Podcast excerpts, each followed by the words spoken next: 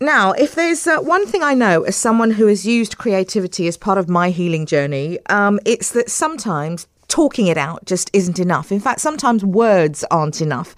Um, when I ended up in rehab in what 2007 ish, the sessions inside rehab that I enjoyed the most were the ones that allowed me to express myself through different art practices. And I've never been arty.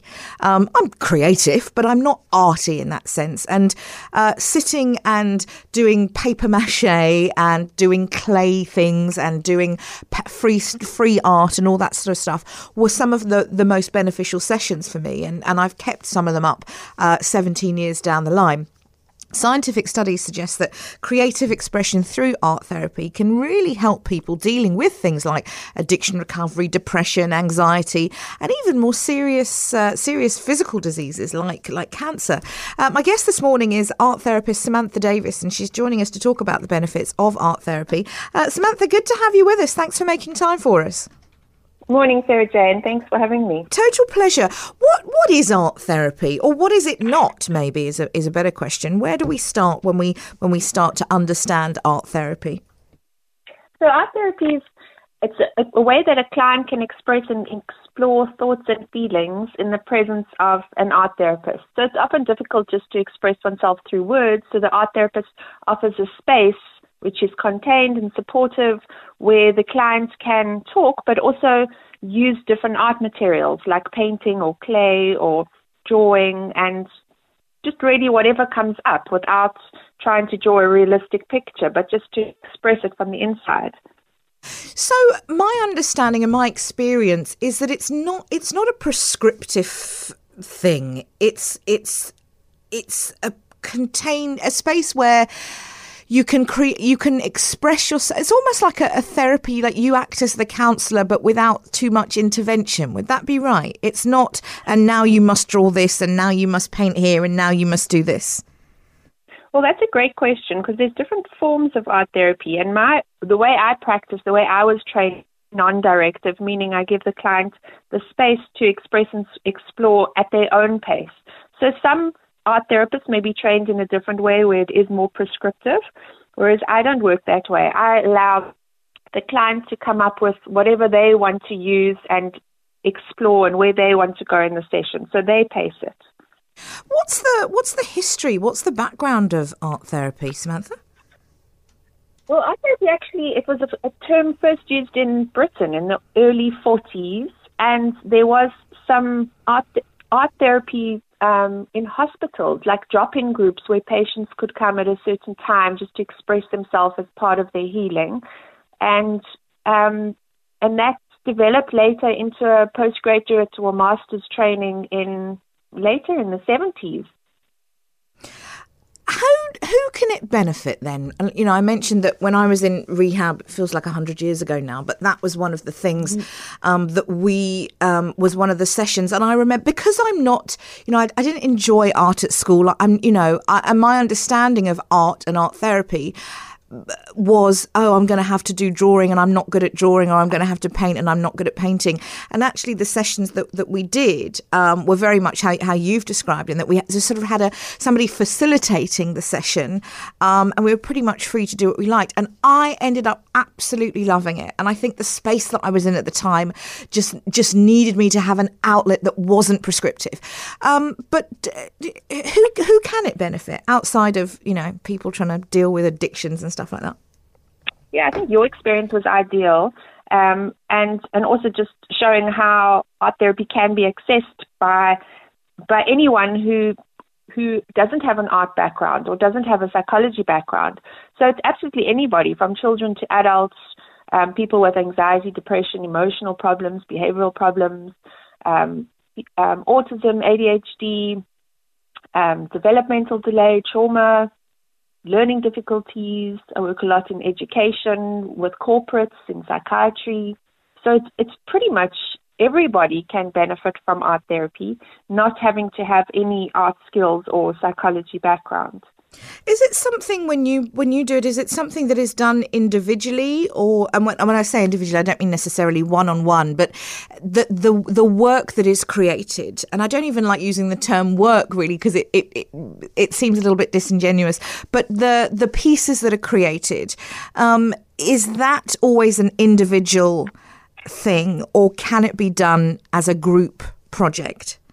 Yes, absolutely. So I work one on one with individuals, and I also work in groups mm. where people can do individual work but can also do group work. So especially um, working in teams and corporates or um, any type of teams, like teams within education, staff development, it's really, really interesting um, when people work in groups and then there's a kind of a group dynamic that comes out and a way of negotiating boundaries mm. in a non-verbal mm. way through the creativity, which we can later explore, which is really, really helpful.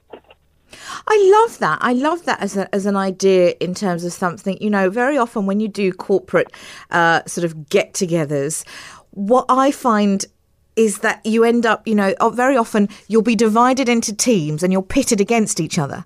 I don't know that that's necessarily the best way forward in a corporate environment um, because it just creates a kind of that that competitive element that might already exist in the workplace and might be underpinning some of the conflict that exists.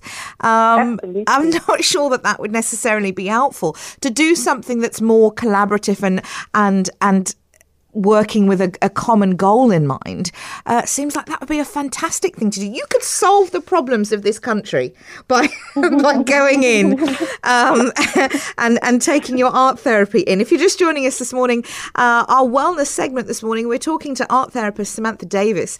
Uh, art therapy has been scientifically proven to help people uh, dealing with all sorts of things from anxiety and depression uh, to physical issues, uh, cancer even. I've had a message in, I've, I've been asking people what their uh, creative outlets, how their creative outlets have helped them and art, art how art has helped.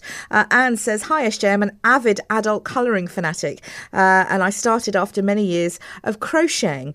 Uh, I did a lot when we had COVID. I buy it every time I see another book that I don't have. I also got into it. Somebody bought me a book about seven years ago, one of those those colouring books. And it was just wonderful. I just, this was before I had children and I could sit down for five minutes, but I, I would just sit and, and I bought myself a little pack of, of pencils. It was so therapeutic. It was, and it wasn't, it wasn't that I was sitting there processing stuff. I wasn't thinking about anything. And that was the beauty of it for me, uh, Samantha. What is, it was allowing me a space where I didn't have to think about anything other than what colour might look nice here. what sort of feedback do you get from your from your clients, Samantha? Um, feedback. Um, well, I think one of my aims in feedback is to help people be able to play again. And when I say play, it's being absorbed in the moment, being part of the process, being able to stop that that busy chattering mind. So mm. that's a lot of mm. feedback that I get. Is is um, I remember a woman who was quite high up in a in her profession of social work, and um, her feedback after one of my three day courses or five day courses was that she was able to start to play with her children again.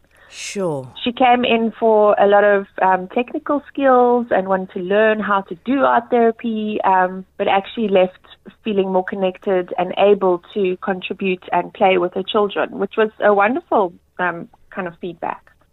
Do you uh, the way that you practice the how once a piece once a piece has been created, how do you then engage with it and with with a client? Like, what is your what is your involvement? Do you interpret it? Do you talk? Do you ask ask for it to be explained to you? How do you engage then with the work? Okay, so a lot of people um, may think that an art therapist would have these kind of psychic interventions and be able to um, interpret exactly what it means. And of course, I do have ideas of what it means, but my goal is more to work with the client, with the artist, and to find out what it means for them. And we go through like a type of exploration, just involving a lot of curiosity and then it's it's so much more powerful and empowering when the client can actually get to understand what their art means, what their creative process means, rather than me telling them. So it's a, a kind of a, a, again the word facilitation, where I would facilitate a process and ask um, useful questions to help a client go more inward and be able to start to make sense of things, and then together we join the dots and um, there's often a lot of symbolism in the artwork. So that's an area to unpack and then explore that in how it relates to their life and where they're at. And so it's quite a deep kind of process of unlayering. Mm. Mm. What what materials do you use? What what sort of art do you do? Because I mean, to say art, it's very broad, isn't it? Yes. To say that. Yes, it's very broad. So in my art therapy space, I'll always have a range of different art materials. So it'll be dry mediums like um, chalk, pastels, crayons, croquis, markers, um, and then there will be wet materials like um, acrylics, um, watercolors, inks, um, yeah, all different kinds of paints, and then there's always clay and Play-Doh. So there's always a range, but I've also got objects. There's things to cut and stick. There's sand. There's stones and rocks and shells, and I'll have anything from from plasters to you know like a medical little section to ribbons and pretty paper. Um, so it's it's a lot about. Um, there's lots of art and crafty things as mm, well. So it's about mm. making something out of nothing. So mm. it's really not about making a pretty picture that's aesthetically realistic. Yeah, yeah. Um, you've got a art vision board workshop, art therapy vision board workshop coming up on the 31st of this month. Are there still places left, Samantha? Yes, there's a few spaces left. How can people get in touch with you? So they can go onto the website, which is arttherapy.co.za, or they can send me a which is um, info at arttherapy.co.za. Wonderful stuff. Thanks so much for your time, Samantha. Fascinating stuff. Samantha Davis is uh, an art therapist, and if you are interested in getting in touch, you can go to arttherapy.co.za, uh, or if you're interested in taking part in the Vision Board workshop, uh, you can get in touch with Sam